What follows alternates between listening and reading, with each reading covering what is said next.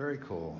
Hey, uh, by the way, that we that uh, little talent show, whether you have kids or not, or family or not, just come and be a part of the spiritual family. It's a blast. We have a great time, and uh, just watching like, uh, everybody perform and do their stuff from old to young. And uh, it's not just for children; it's for all of us. We have all kinds of people doing all kinds of really, really crazy things. Uh, you'll see some neighbors do some very strange things. It's really uh, you never knew they had they could do. It's pretty funny actually. So uh, we have a really great time, and we've been doing this for several years now. It just brings such a sense of family, and there's little prizes we give out and uh, stuff. Just great. So, so I'd like to talk about getting out of jail today.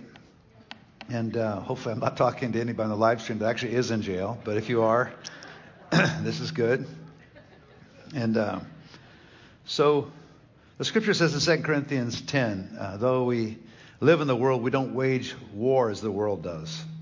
There are spiritual weapons we fight with that are not of this world system. And Paul says, on the contrary, they have divine power to demolish strongholds. We demolish arguments and every pretension that sets itself up against the knowledge of God. And we take captive every thought to make it obedient to Christ.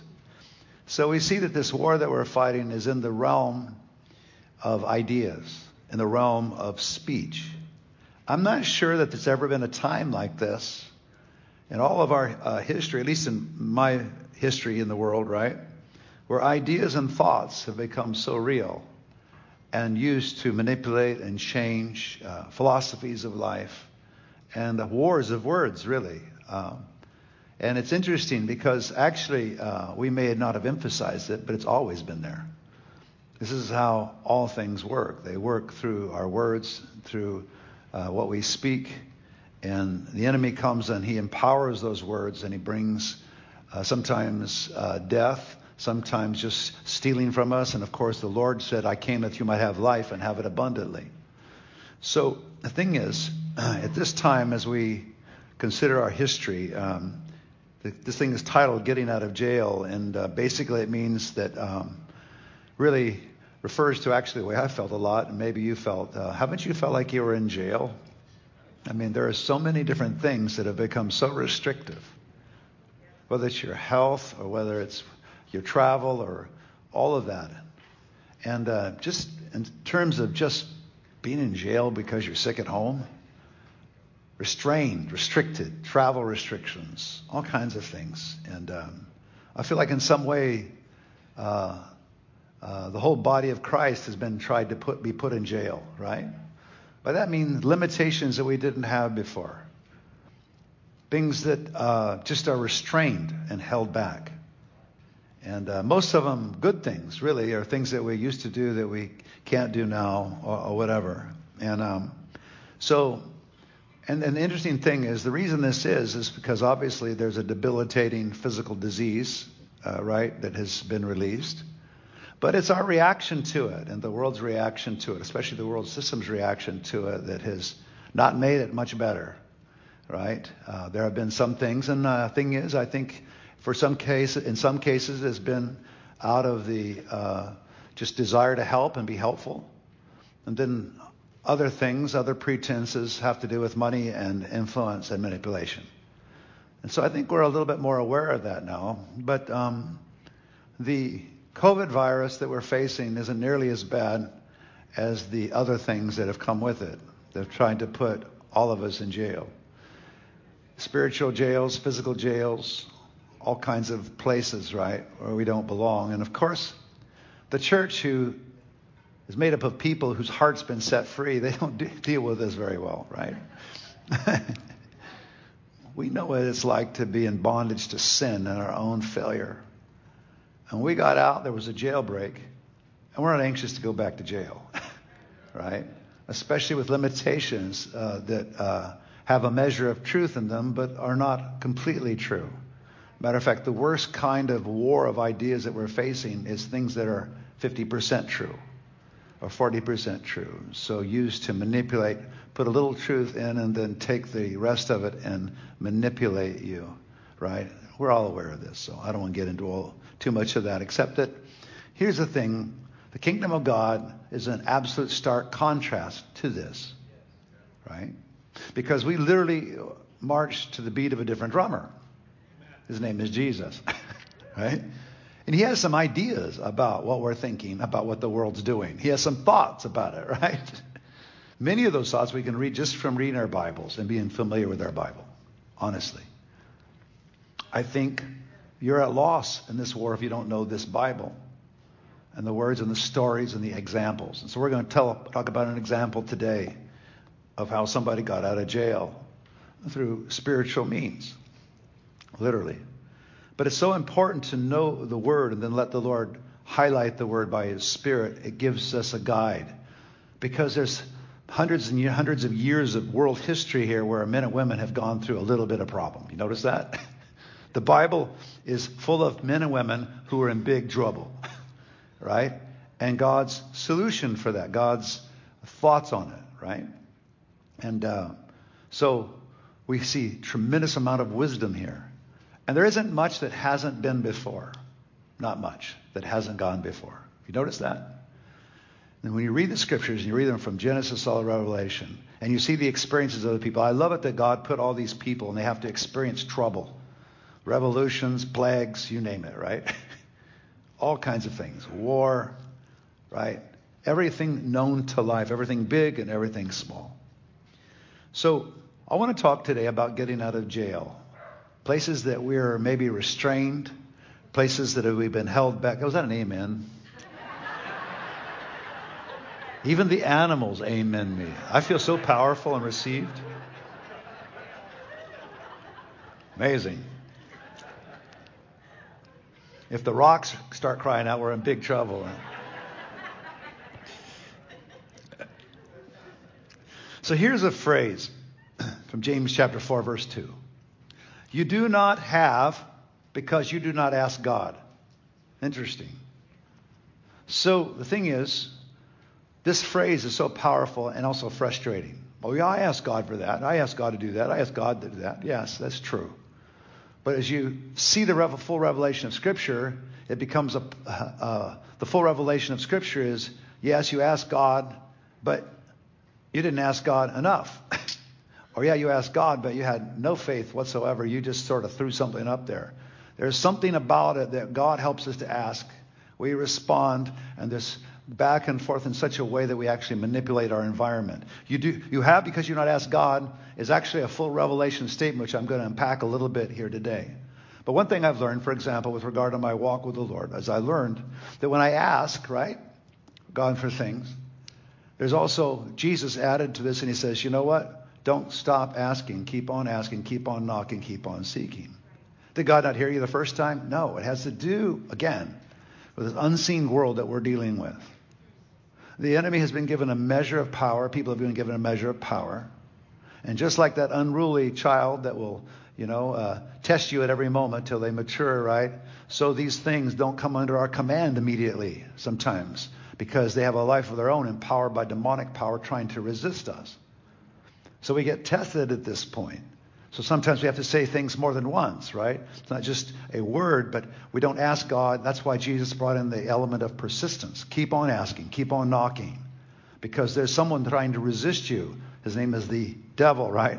And then there's a world system trying to resist you. So to change that, somehow there's a mystery that when we speak, when we release, when we, as we continue to persist with God and ask God things, keep knocking, keep asking, that we move the furniture around in the spiritual world and then in the natural world. Many people don't understand this. They're only about this inch, uh, this, this, inch, this. Am I having? I'm. Having, Are you guys hearing that echo?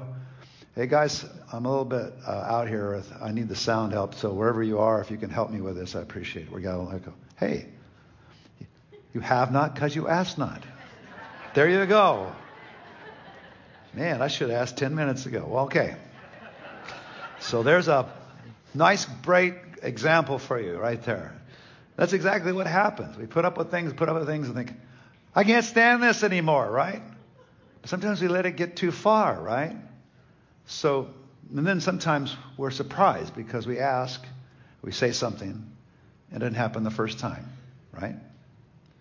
And so we have to keep asking. We have to keep on knocking, keep pursuing, right? Okay. So I got that established. All right. So I want to talk about Philippians for a moment. So um, the letter Paul wrote to the Philippians is relevant to all people everywhere. especially those who are trying to navigate difficult times. So Paul visited Philippi, and we can see the story of this in Acts chapter 16. Uh, Philippi, I believe, is uh, actually what is now Greece, kind of in the more northern part of Greece. Oh, sorry. Yeah, Greece. I got it right. And so uh, in his journeys, he visited there eventually and uh, came to this place to preach the gospel. So here he is in Philippi, and I'm going to pick up with Acts chapter 16, verse 16. Once, when we were going to the place of prayer, we were met by a female slave who had a spirit by which she predicted the future. Do people still do that today? Well, they try to. I mean, there's a psychic sign right down here on the just down the street, you know. so the good news is in the United States of America, they don't have a whole lot of power. They have a lot of advertising, but not much power or a revelation. Other parts of the world, it's a little more serious and uh, because they get things from the dark side so thoroughly, right? But nevertheless, fortune telling is still going on today as it was hundreds and thousands of years ago. So information sometimes mixed with just uh, human whatever, you know, flavor, sometimes direct demonic understanding. But listen, with regard to fortune telling, if I'm just on sidelight, but listen, demons don't have revelation like God does, right? they only get little pieces, what they hear as an echo. But the authority of the kingdom is ruled by the voice of God, right? But anyway, she's fortune telling. And she's getting the attention because her the people think she's real. And they begin to listen to her. And so we see she followed Paul and the rest of us shouting, These men are, men are servants of the Most High God who are telling you the way to be saved. Now she's doing it from that certain posture of the demonic power, right? She's God. In the name of Jesus Christ, Paul, uh, finally, Paul became so annoyed that he turned around and said to the Spirit, In the name of Jesus Christ, I command you to come out of her. At that moment, the Spirit left her. When her owners realized their hope of making money was gone, they seized Paul and Silas and dragged them into the marketplace to face the authorities.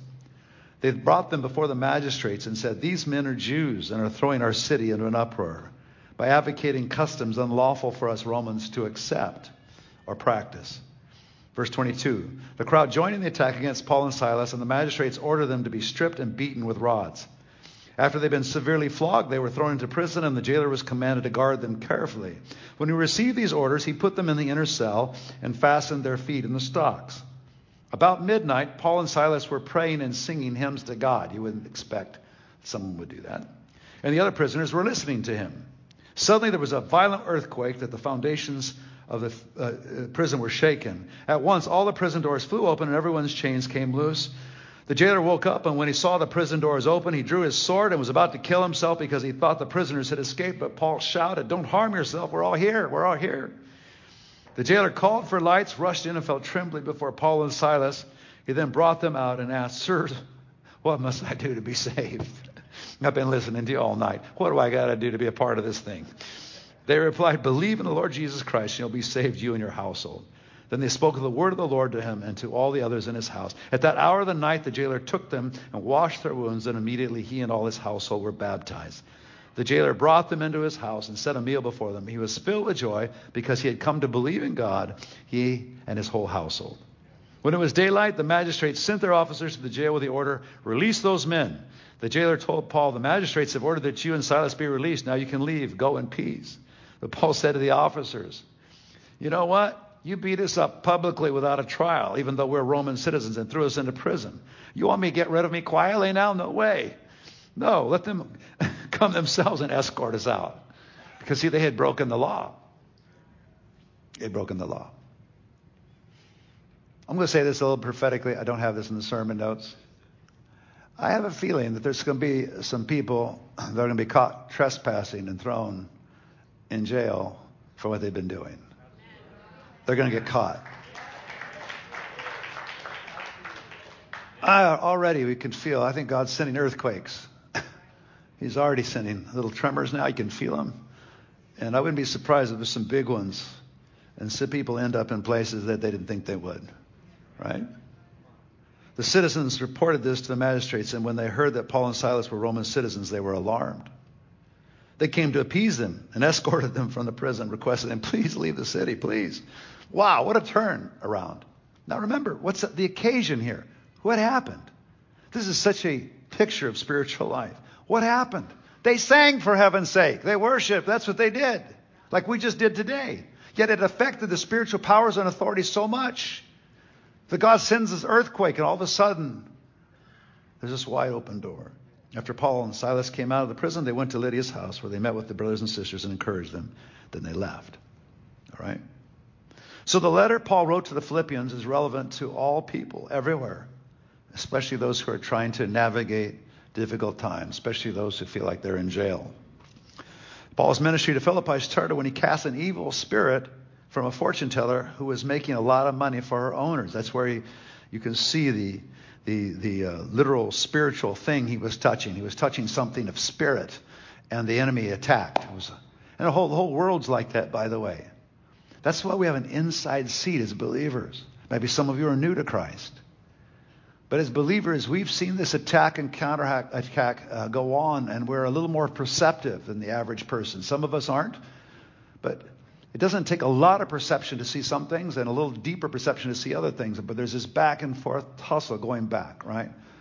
When Paul confronted it, and then he began to worship, even when he suffered for it, the Lord flung open the doors to his freedom. Because he was literally watching, walking to the beat of a different drummer, the same drummer that we march to, the same ultimate authority in the universe, right? So later, Paul wrote the Philippian ch- uh, church a letter. And he wrote the letter from jail. now, he had been in jail in Philippi, but this time he's in Rome and he's writing this letter to the Philippians while he's in jail in Rome. His exhortations for the church and for others who read this letter are very encouraging and beneficial for us today, even for anyone that's trapped by various troubles. And so there's some principles here. And he's writing to the Philippians. And so they know full well what happened. So some of his writing is so amazingly relevant to them, right? Because they knew how the whole thing went down. So the first thing that I want to just talk from Philippians chapter 4 is this Rejoice in the Lord always. I will say it again rejoice. You see, there's great power in rejoicing in the Lord always, especially when you're in trouble. Always. I'll say it again. Rejoice. Now, what was he doing when he got out of that jail? They were singing hymns to the Lord. They asked him, you know, Lord, would you get us out? But, but it was delayed. So what were they doing? They were worshiping and singing. My, my. So when we rejoice, like we did today, what we do is we place our problems in a whole different place.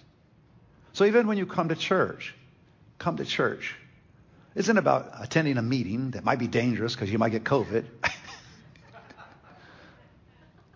Well, there may be some things to that, but the whole issue is this. When you worship the Most High God, God releases people out of jail. When you release, when you worship the Most High God, there's a freedom, there's a supernatural thing that comes. And in your spirit, in your life, with all the other people, there's something about the plurality of it too. When you worship, you put the whole thing, your whole life on a different plane and you say, This is what my life is about. And you declare it, and the angels come and rejoice, and the demons that are around can't stand the reacting, and they leave, right? So the trick is to take that which happens in a service and then take it right out the door with you. and don't stop rejoicing and worshiping, right? There's so many anointed worship tapes and so, things, and just so many ways. And uh, I just uh, use, I, I, I understand that this is so powerful. This is the way Paul got out of jail. He put his whole experience on a different plane. And the angels responded to it and broke the yoke of the enemy right off of and turned the situation around. So, like when we worship here, it's not the warm up to the word or to some other part of the service. It is the service. So I'm glad you stayed to listen to me. But you may not even need to hear from me. You may have got everything you need just by worshiping. I know that. You respectfully stood around a little bit. Take, thank you very much. But, but maybe I could just put this back. This rejoicing we did is critical, not only in here, but other places outside, right? Because we're putting our problems on a different plane where it belongs. Our problems are demonically inspired, maybe more than we know. We walk in filth all the time. The world system and the demonic powers that are controlling it. And we can especially feel that, fulfill that filth now. So as we pray and worship, hopefully by God's grace, the angels will take the garbage out, right? But the main garbage is the garbage in our own heart. Things that we're carrying, sin we're carrying, bad attitudes we're carrying, and unbelief that we're carrying. Now, I would say probably half of you, maybe two thirds of you, have heard the story I'm about to tell. But many of you know about my life that that this is my ministry, but my ministry for years and years and years, years extended way beyond these borders, especially in other nations. So since I was a young man, we've been doing it. And so uh, when Cambodia first opened, um, it was amazing. We got word that there had been a horrible Holocaust and almost all the church had been killed along with so many other people. But uh, so Paul told me the story. He's the leader of our work, and uh, he was one of the only ones that lived through the Holocaust of the churches uh, in, the, in the country. There was a handful of believers. And so uh, when he went back, uh, I won't, I'll just shorten this, but he found himself arrested uh, because when he went back, his church exploded that he started. I mean, he just bold. He just went in there. And of course, the communists hated it. So they caught him on the side of the road, put him in jail. And in that jail cell, there were generals, political activists, anybody who was against the government, deemed against the government. They were all there together, right? They chained him to the floor. I've been in the jail he was in. They chained him to the floor, put his hands behind his back, made him sit in his own excrement for days at a time. And, uh, and they were all in little cells, so like there was a little wall built up so they couldn't see each other. So there was total isolation and darkness. All they could do was hear each other, right? And the pole they were, they were actually joined to the same pole because it would ran all the way up and down the thing. They were just chained like that. And they just have to sit there, you know, for days at a time. So, so Paul was in that place. He was sick. Uh, he was uh, uh, dehydrated. Uh, he was dying. And um, he was just telling me the story how he made friends with a guy next to him who was a general, you know, shouting over the wall, and the guy next to him who was a high political official that he had known, you know. And he started telling him about Jesus He started telling them about Jesus. And they started getting saved one by one in this jail. You know, they, even though they couldn't move, they could talk over them because the walls were they only went up to about this high, so you could talk over them, right? So they're getting saved everywhere. So these guys, these high up officials, are getting saved. Most of whom were were, were going to die. So that's where God put him in this very uh, unique, unique cir- circumstances. And uh, so he was uh, getting sicker and sicker and uh, mostly because uh, he hadn't eaten, and uh, and so he just uh, didn't. He just had this visitation from the Lord. And in the visitation, the heavens opened, and he heard God, and he could see the angels above the cell, and they began to sing in Cambodian a song. I got a river of life flowing out of me, makes the lame to walk and the blind to see. I can't. I can't sing it. I, I said, they sing it in English? And says, no, that's a Khmer song. That's, that's not a Cambodian song. He says, yeah, they all sing it in Cambodian. We got it first. Okay, fine. I didn't know that information, but I got a river of life flowing out of me, makes the lame to walk and the blind to see. Right? They singing that, right? Yeah, opens prison door, sets the captives free. I've got a river of life flowing out of me. Flip flop. or whatever is. What do we do there? I can't remember the kids do there. Anyway, so um, splish splash or something. So uh, so he's singing this song, and uh, and pretty soon the other people in the jail cell began to sing the song. So they all began to sing it. And they were getting saved all over the place. And they all began say, they'd sing it every day. I got a river of life flowing out of me. So as he's singing this, one day, the heavens opened, and the Lord, he heard the Lord speak to him. Told him he was going to get him out, and he said to stop eating. I mean, he's starving to death. He told him to stop eating. So he stopped eating. So three, one day passed, two day passed, three day passed, and they were given the worst food of all, but pretty soon they're giving Paul the very best beautiful food he's ever seen in his whole life, you know. Every kind of dish and everything he wouldn't eat, you know. So he got so weak they took him out of the hospital.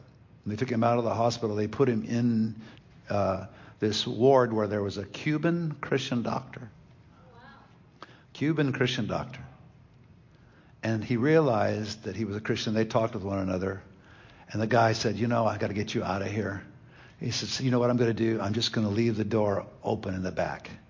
And maybe you can make it. But so Paul was so weak, he couldn't even walk. So that night, lightning hit the whole place and it all went dark. It was raining heavy. And so he crawled out of bed. He crawled to the door, barely opened the door, fell out right behind the guard who was sitting right in front of the door. The guard didn't hear him. He crawled over a little bit further, went and got out to the fence. Horrible rain, crawling in the mud. And he got to the edge of the compound at the fence and he just got stuck and he couldn't get through it. He had no more strength left. And a car pulled up, saw him there, picked him up out, of the fence, put him put in their car, took him and nursed him back to health. And so Paul got out. Right. So uh, rejoice in the Lord always. I will say it again. Rejoice. There's great power in rejoicing in the Lord because you're dealing with demonic entities. Notice the angels are singing this song. I've got, you know, they there's worship, but worship causes stuff to happen, and uh, there's great power in rejoicing in the Lord. And so when we play our CDs, you know, and we feel better, or whatever live streams, whatever it is, we feel, we, we feel better. It's it's because you're you're interfacing with God. You're it's not just the good music; it's the spiritual component. It's the power that gets released in worship. It's it's saying something different in words, but also it's saying something different in the spirit, right? And when we worship like that, we're we're declaring a different reality. That's why worship is so important for all congregations, for us. It's not the warm up, like I said, to the message or anything else. It is the message. It's a way to conduct spiritual war against the evil one. It's a spiritual warfare item. When you sing, you're declaring something. You're singing the worship. God inhabits the praises of his people. Where two or three gathered together, there I am in their midst. So there's tremendous power but not just power over like making me more spiritual, but power over the natural world, power over your whole life, right? Even jail cells. All right. So we see in this story Paul's singing, right? And we look at Philippians chapter 4, he's writing to the Philippians, right? He's writing to them about this, you know, and they're remembering. He says, Rejoice, Lord, always. I'll say it again, rejoice. Then notice the next thing he says.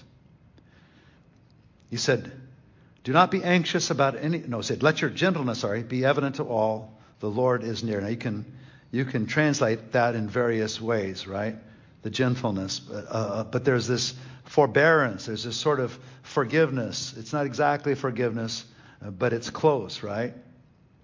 So Paul says, "Let your gentleness be evident at all." This point C. The Lord is near. The word gentleness means gentle, mild, forbearing, fair, reasonable, modern, moderate, sorry. So even when he's in jail, he's forgiving those that have put him in jail, right? He changed the atmosphere. He didn't let bitterness soak into him. Let your gentleness be evident to all. The Lord is near, even those that are putting you in captivity. See, you, when you do that, you move in the opposite direction, right? So that's what's happening here, right?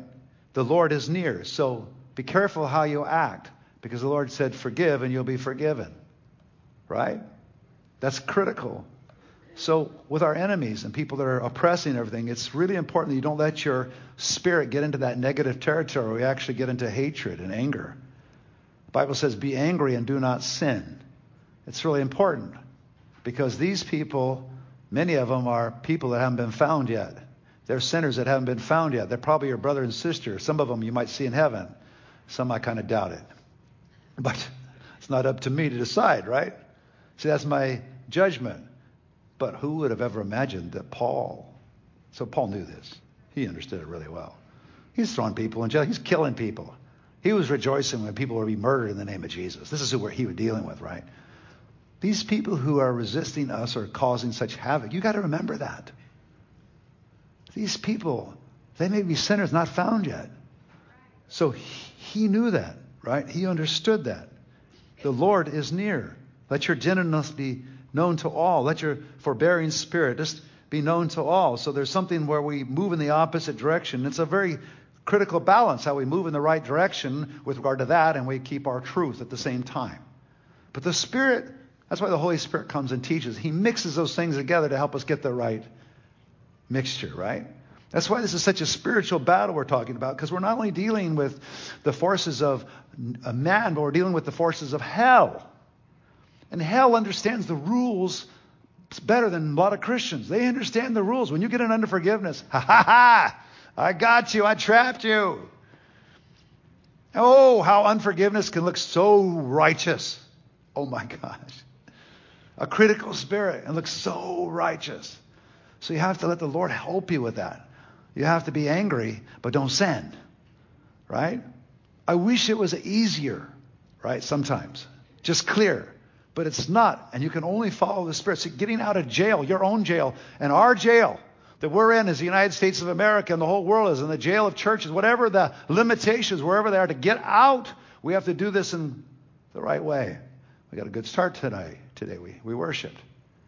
Worship's so powerful. Have you noticed that in this time, at the same time, there is so much crazy stuff going on, the worship, the songs that are coming out are absolutely off the charts.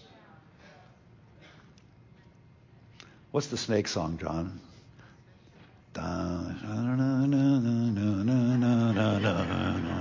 What is that? Who, who wrote that song? What's that guy's name? David Crowder. David Crowder. Oh, go look up David Crowder. That snake sign will bless you, man. Just, oh man. I'll tell you, if there ever was a spiritual warfare song, it is that song. Wow.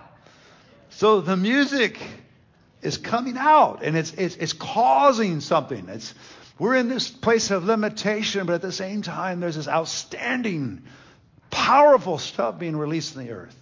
And it hasn't even slowed down evangelism one bit. My goodness, places in the world are open now. The gospel, they weren't even open before the, this thing started. There's an openness, there's a change. I'm noticing this in various countries of the world. There, were, there were dark and closed, and, and, and now, uh, uh, as trouble often does, it, it prepares the way, right?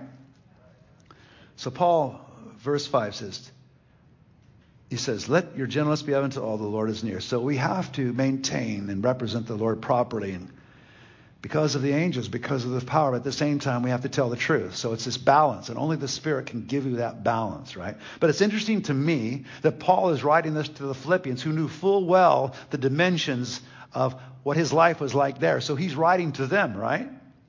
But he's writing from jail. So he's walking through the whole thing all over again himself.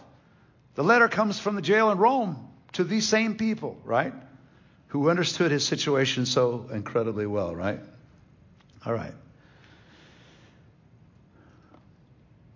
According to Matthew 6:12, the Lord's Prayer, Jesus says, "Ask for forgiveness for our failures as we remember to forgive, forgive others who have failed us." The following verse then says, "And lead us not in temptation, words of testing, but deliver us from the evil one." The key is when we forgive others, the Father also lets us off the hook. That's extremely important in this time to balance the truth with forgiveness. You just cannot let a bad attitude, inky black stuff get into your spirit. If you do, you will not win because you just crossed over to the dark side. Right? But you have to tell the truth. So it's an interesting thing. It's a spiritual battle. But you got to be very, very careful about not erring on this, right? Jesus says in the Lord's Prayer, again, it's part of our whole worship, right? It's how we relate to the Lord. It's critical, right? It's the pattern God gave us to pray, right? And forgive us our debts as we also have forgiven our debtors. And lead us not in temptation, okay? Testing. The testing is that we would react wrongly to even the persecution or to others acting ridiculously like unbelievers. But deliver us from the one that's really causing all this mess in the first place, the evil one. That's why prayer and worship that we put the whole battle on a different plane. And that's what we have to do. We have to take this over the rulers and authorities another place, right? And we also have to stand for the truth where it's necessary. Our entire school that we created, we did it as a obedience to God to stand against to stand for the truth, right? So you have to do that. But at the same balance, you got to be careful how you treat other people, right? Even your enemies with this forbearing spirit. Do not be anxious about anything, but in every situation, by prayer and petition with thanksgiving, present your requests to God. Paul says in Philippians chapter 4, remembering his situation, right? He exhorts them not to be anxious about anything. The substitute for anxiety is to pray and petition with thanksgiving in every situation. I highly recommend you try that because your petitioning really helps a lot when you season it with thanksgiving. Because what it does, it puts you in the right perspective. Lord, thank you for everything you've done. Thank you. I am not going to whine about this. I'm not going to worry about this. I want to thank you that you have this well in hand. But I have this thing that needs to be done. And I'm just asking you that you would do it, please, in Jesus' name, right? So I love these words. Do not be anxious about anything. And that's what happened in that jail cell. He wasn't anxious about anything. Well, I mean, he was probably anxious, but I mean, he didn't act like it, right? He's worshiping and praising God. He knew his life was tied up in God. He knew there was a bigger answer, a bigger picture. Could I just say that over anybody that has sacrificed, anybody that's in a limited space, anybody that's worried about jobs or whatever? Listen, you're not your own. You just got to make sure that you do battle the Lord's way. And the main thing is you do not have because you don't ask God. Make sure you're asking God clearly what you need because you might end up with something better despite all this stuff. And I'm expecting that fully for the church. We're going to get double for our trouble. God is going to give back to us. But we got to compete according to the way He would like us to compete, right? We have to run in the way that He tells us to run. And there'll be plenty of warfare, plenty of elimination of our enemies. But here's the time there's going to be some patience here. And I'm thinking to myself, okay, Paul, you're in jail. You get out of jail. Now you're in another jail. He could easily, what's the deal, God? Do I have to go do this all over again? Why? And there's one jail he didn't get out of at all, right? He ended up being killed. Got his head cut off, right? So it's an interesting thing that we go through, but we have to do things God's way. But here's the thing He's given us this whole thing, exhortation. He's exhorting these Philippians. Rejoice, no matter what. Let your gentleness, how you treat others, be evident to all. Sometimes that's uh, translated forbearing or forbearing spirit. Oh. Do not be anxious about anything. Boy, that's a great dose we need to stand on. And sometimes all you can do to release the anxiety is pray.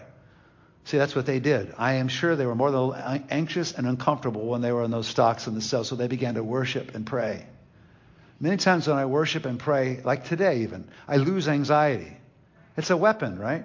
And with all the music we have, you could just dial that in anytime, right? Do not be anxious about anything, but in every situation, by prayer and petition, with thanksgiving, present your request to God.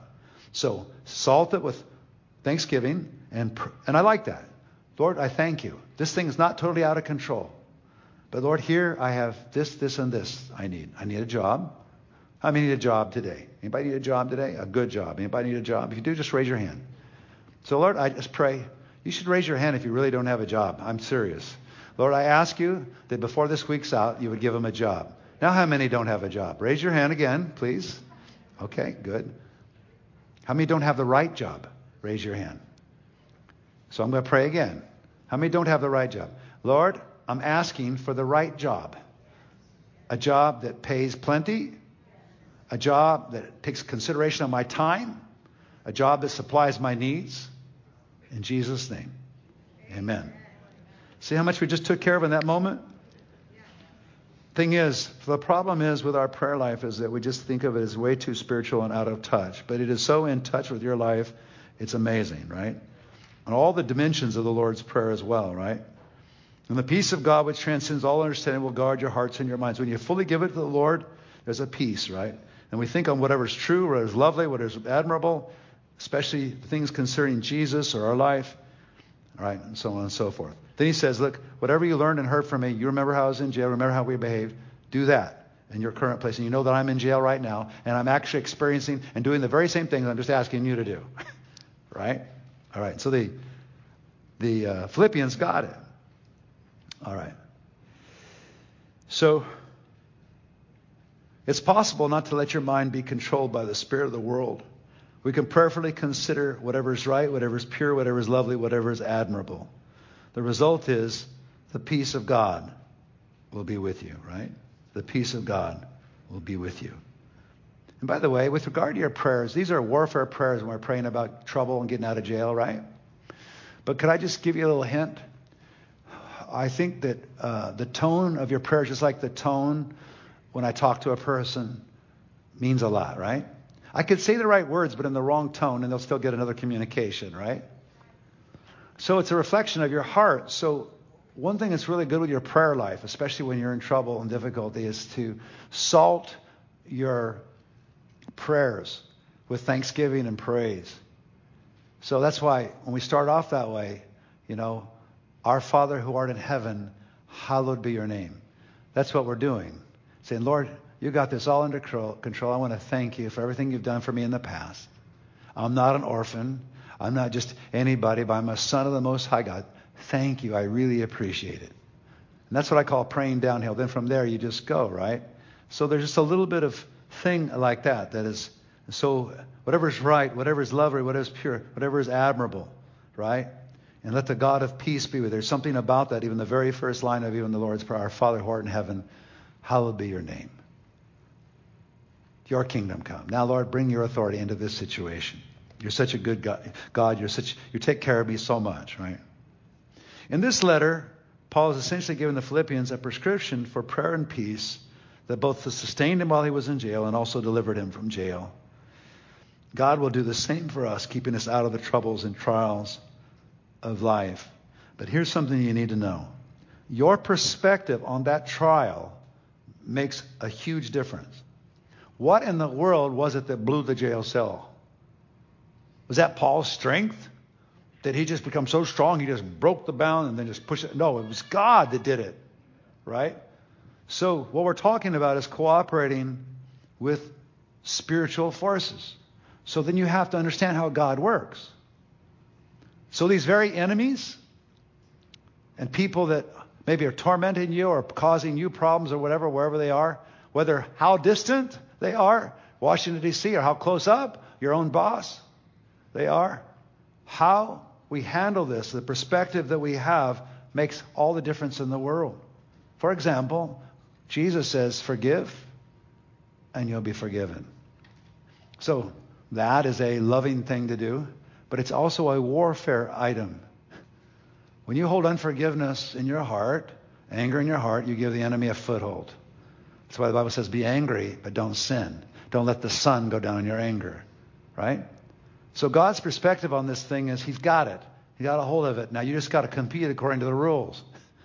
Sometimes you have to learn it by rote, but when the Lord touches your spirit, especially if you were a sinner or in a difficult place, and you can be in touch with that and remember then you remember how to treat other people right. And you understand the depth of how far you can go. Paul never forgot how deep he got into it. He never forgot that he was a persecutor of the same people that are persecuting him. It gave him extraordinary grace. God gave him grace, so he was able to give other people grace. Whether you had that extraordinary grace Paul had or not, and are, are aware of it as he was, it's so important that you get aware of it. Realize where you've been delivered. Some of you maybe have been believers your whole life. But you have to remember where you came from anyway, what the grace of God is on your whole family line. If you accepted Jesus as a child, you look around, and even the things you made a mess out of in this life, all of it, right? It's important. He's giving this prescription for prayer and peace that sustained him while he was in jail and also delivered him from jail. God will do the same thing, keeping us out of the troubles and trials of life, but our perspective makes a difference.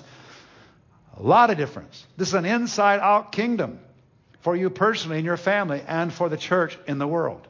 It's a time for us to be salt, but in the right way. So we have to have a spirit of forgiveness. Listen, when you're, I say, upsetness gets to the place where it turns into hatred, you know you're in wrong territory. You can't do there. You can't go there. That scripture, be angry and do not sin, is so critical. Right? Paul understood it well because he was one of the haters. but even when he's in jail, he understood this, the hate that he had that put him, that that's the same hate that put him in jail. God got out of him, so he had compassion on the guys that were putting him in jail. He somehow understood it, right? And so we have to go to that same place our perspective makes a difference. For God so loved the world that he gave his only son for people like that. Exactly like that. For you like that. Maybe you were milder in your rebellion, but it's enough to send you to hell. And he forgave you. Some of the best evangelists I know, the ones who've been forgiven the most. Right? So that's an interesting thing because I, I know some of those evangelists. And um, so, all you that are meant to interface as evangelists in our community, just remember where you came from because most of you that are the best evangelists were not so nice. You're in the pit. You were horrible people. not now, but you were horrible. Paul never lost that. And it helped him in his warfare. The only way he got out of jail was some spiritual force blew open the jail cell because he was cooperating with God. He was moving in line with God. Even he's singing while he's in there. And when he got out, even, he had compassion on the jailer. So much so that he became Christian, right? God changed the whole thing. So for us, it's, it's important. Our perspective makes a difference. Forgive and what? You'll be forgiven. Yet at the same time, you have to stand up for truth right? So you got this double job, but the Spirit will help you know which is which if you pay attention, right? That's the only thing we have right now in the time. There's this horrible war going on for the soul of the world, really, in so many, many ways, for the governments of the world. But just behind it, if you can see it, if I believe it's already happening, there's a lot of people turning to Christ just behind it, there's something going on that's made the whole culture so uneven that I believe now and even in the future, there, there's going to be a receptivity to the Lord that we haven't seen in years. It's as if a plow has gone through the field, right? So we can't let our bitterness and anger at higher structures and authorities keep us from that field or seeing that field. And at the same time, we have to tell the truth. Paul told the truth and he got in trouble. He ended up in jail, right? For it. So we have to have that balance. But the heart is where all this action is. And so Jesus is on a cross, inappropriately crucified, looking down, said, Father, forgive them. They don't know what they're doing. There's a lot of people that do not know what they're doing. I think we could be big enough to pray that, right? At the same time, help the Holy, let the Holy Spirit lead us. We don't want to do anything that quashes the Lord's voice. So we need him to manipulate us through this time. We also need him to break these enemies down. So I just encourage you. One thing I've been doing that's been great is just listening a lot more to worship and worshiping a lot more. It helps my soul a lot. Helps clear the air and help me get perspective so I can think clearly, right? And respond clearly, right? It helps my perspective. And also, could I just end on this? Time can be your friend. Time can be your friend, right? I don't want to spend any more time in jail than I have to, right? Especially because the uh, devil took advantage of my bad attitudes. But listen to me. In this season, time can be our friend. What I mean by that is we, we are the people, the way we're put together with our push button society and everything, we want everything to be taken care of right away, you know. I want to get back to my routine. Was our routine that great? No. What I mean is in the long scheme of things. We yearn for things. We love things. Things, things, things. But was our culture doing well and receiving Jesus? Well, we're seeing how unwell it's been, right? So what we've been given an opportunity is a do-over. We've got a new do-over. So let's don't blow it with bitterness. And let's be a praying people. And let's listen to the Spirit tell us when we need to tell the truth and when we need to give a break, right? When we need to speak out and when we need to step back, right? In our everyday life, right? And remember that this battle is a spiritual battle. So I don't know about you. But Paul's get out of jail card for his own life was rejoicing and singing, worshiping God anyway, despite the persecution. right? That might be yours. Your get out of jail card. Just worship, singing, honoring, not stuck in singing here, but even when I'm in the marketplace, thanking God for the people around me, even when they're obnoxious and not so, so great, right? It might be our get out of jail card. I just think that we are a different aroma. But here's the thing. So I say that in a romantic way. We are the aroma of Christ. We could even sing a song. Remember, we are the body of Christ. You know, such a beautiful song. you know. But it comes down sometimes to choices when everything's stinky and there's somebody that's got to make a choice of how they treat, how they act, how they respond, how they talk, right? And God will give you the authority and also the heart to do that. Just like Paul, you just got to remember who you were. So he had an interesting relationship with jails. He put people in them. Now he is in them. and he was in the second one. He's in Rome now, right? And he's giving all this advice. You remember what I was like there? Here, do the same advice, you know, not knowing what his fate was going to be, right? That time. Oh, what a good example. These whole chapters and what I just said is such a good example for our time. Now, as I spoke, I didn't dot all the I's and I didn't cross all the T's. Yeah, but what? What? What? What about this? What about that? But could I just say, we got to be saved, stay in our spirit relationship with the Lord, represent Jesus well, forgive, even people that have been unforgiving, but at the same time be willing to tell the truth in the right spot. And there's no perfect mixture for it, but we got to be the people of God. And maybe as we go through this, we'll actually see a massive number of people come to Christ. Because I'm telling you, I don't want them to be mean. I want them to know love. I want them to be loved in their meanness so that when they turn, they don't get mean. I want them to know Jesus. I want them to know him, right? I want to represent the Lord properly. I think we can do that in our weakness. Sometimes we be stronger. Sometimes we have to be stronger for our culture. The right mix is up to all of us, not just at the uh, uh, the, the national level, but at the level where we all live, right? We're all, where we all live. And we'll all have experiences. And we'll have chances to be like perfume, like light in a room instead of darkness, to have an attitude that befits Christ. And I tell you, I just think of all the things. Uh, if the body of Christ could do one thing right now, and I'm, I'm not patting us on the back, but I think it's just a great opportunity, meet the world's, world's practical needs, especially in the areas of housing and the areas of of, of issues uh, that, that have to do with poverty. Let's just be like the city on a hill and the salt of the earth. So that just helps us, right? It helps us really because that's what the Lord does. That's what His Spirit is doing. But also the world can see it. They'll know you're Christians by your love, right? They'll know. At least they'll have some kind of example, right? So there's no easy way to say all this, but I think I touched some things. When I think about my friends singing in jail, getting out like that. I'll tell you, I think worship's such a critical part of this whole thing. Also, by the way, that's why it's so important. COVID or no COVID, it's important to meet.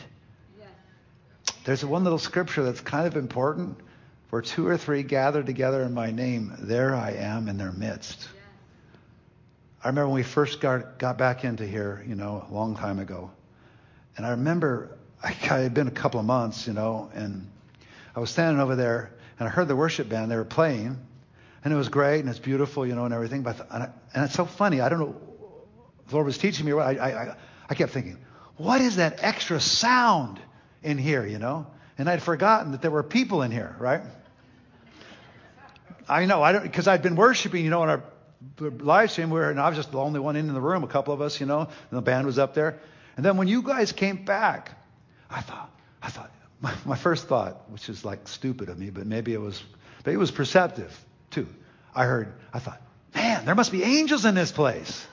I'm thinking. And I look around, oh, oh my gosh, it's people. That's right, it's people. Wow, it's beautiful to hear your voice. It's beautiful to hear live voices because God inhabits the praise of his people. And there's Scott over there playing the cello and, and John over there playing the guitar and, and I'm playing the drums, you know, my voice, right? However it works. You know, some of us are better than others, but when we come together, we do pretty good. And the Spirit of God inhabits the praise of his people. It's a beautiful thing. And boy, I tell you, when we get together, it makes a big difference because we're two or three gathered together in my name. There I am in their midst. And then they can just address. If you agree about anything, it will be done. See what powerful weapons we have? We rejoice. Jail cells open. Our heart opens. We pray for our enemies. We pray for those that are using. And that's a great thing, too. Pray for those that are messed up. Pray for the political figures you hate. Did you pray for them yet? Pray for them. Pray for them as much as you rebuke them, right? Especially in your closet, right? And if you get a chance, maybe you'll do both in public. I don't know. But however it works, so important in our day and time. You know, I'm just going to close with this. I'm just thinking of my friend Paul. The worst happened, the worst government happened that could possibly happen to a nation. I just don't know that there are many nations that went through what Cambodia did. Not only did the enemy take over, but they exterminated the people. Wow. And I think about his example and that example I gave you, and I think about it. And there he is in jail. He could have been bitter at them and bitter at God, wishing to die. But instead, that little voice just started coming up. And before you know it, that entire jail cell got saved and went to heaven because he didn't get bitter. And ultimately, in that voice, in that worship, God delivered him too. What a great example for us, huh? Why don't just worship a little bit before we go? You guys go whenever you need to. Don't we all stand? I'm going to pray.